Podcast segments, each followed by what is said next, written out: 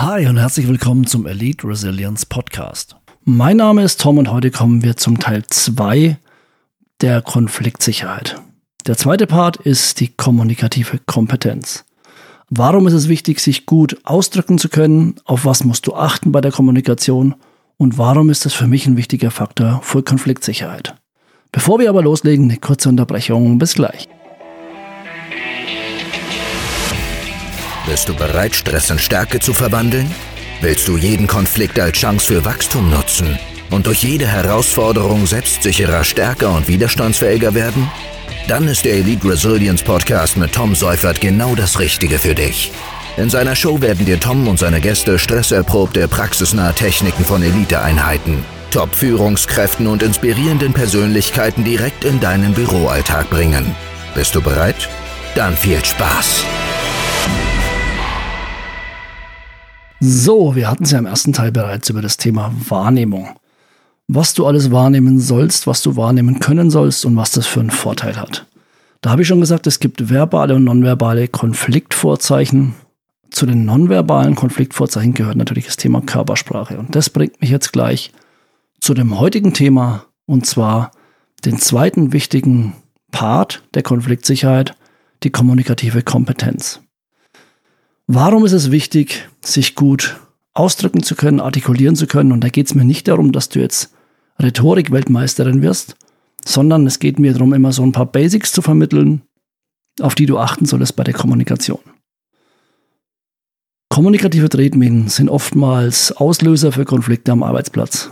Also Tretminen heißt, es gibt Themen, die dich oder auch dein Gegenüber antriggern, und dies solltest du frühzeitig erkennen durch deine Wahrnehmung. Wenn du doch mal aus Versehen draufgetreten bist und das Ding explodiert, dann möchte ich dir grundlegende Tipps und Tricks an die Hand geben, dass du in der Kommunikation zumindest sattelfest wirst und da das Ruder noch frühzeitig herumreißen kannst, bevor es zum Konflikt kommt. So bist du in der Lage, Missverständnisse zu vermeiden oder aufzuklären. Also du erkennst auf jeden Fall sofort, dass Missverständnisse entstanden sind oder irgendwelche prekären Situationen und du kannst die klären. Wenn du jetzt also diese Wahrnehmungsfilter, was ich als ersten wichtigen Part benannt habe, mit deinen kommunikativen Fähigkeiten kombinierst, dann hilft dir das dabei oder hilft dir das auch dabei, dass du klar und unmissverständlich deine Wünsche und Bedürfnisse kommunizieren kannst, weil das ja auch ein mega wichtiger Faktor ist im Berufsleben. Also natürlich ist es schön, wenn du immer zu allem Ja und Amen sagst und deine persönlichen Bedürfnisse zurückschraubst, aber es ist ja nicht gesund. Und in deinem Fall möchtest du ja in die Führungsetage aufsteigen. Das heißt, du brauchst auch da eine gewisse kommunikative Sicherheit und eine gewisse kommunikative Kompetenz, die du ausstrahlst, weil spätestens, wenn du Führungsaufgaben hast, musst du da sattelfest sein. Du schaffst es natürlich, wenn du hier verbal gut aufgestellt bist und nonverbal übrigens, das gehört für mich mit dazu bei der Kommunikation, dann, dann verschaffst du dir den nötigen Respekt. Also Menschen haben Respekt vor dir, wenn sie merken, dass du dich gut ausdrücken kannst, gewählt ausdrücken kannst, beziehungsweise situationsangepasst ausdrücken kannst und hier nicht irgendwelche emotionalen Ausreißer hast. Und wichtig, ohne dabei arrogant zu wirken.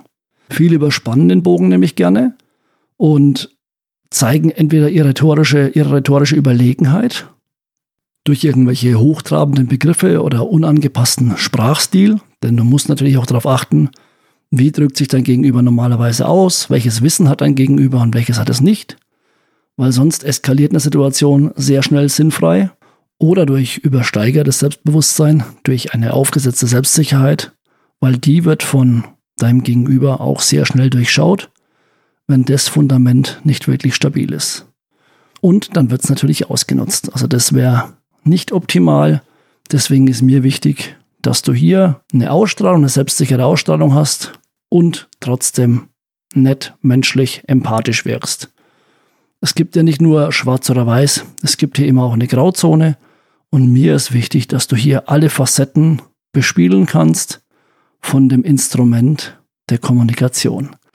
Ähm, ich habe es vorhin ganz kurz benannt, auch die nonverbale Kommunikation ist wichtig. Das heißt, du musst auch Wissen und Fähigkeiten haben oder ich vermittle auch Wissen und Fähigkeiten rund ums Thema Körpersprache, Mimik, Mikroexpressionen, Gestik.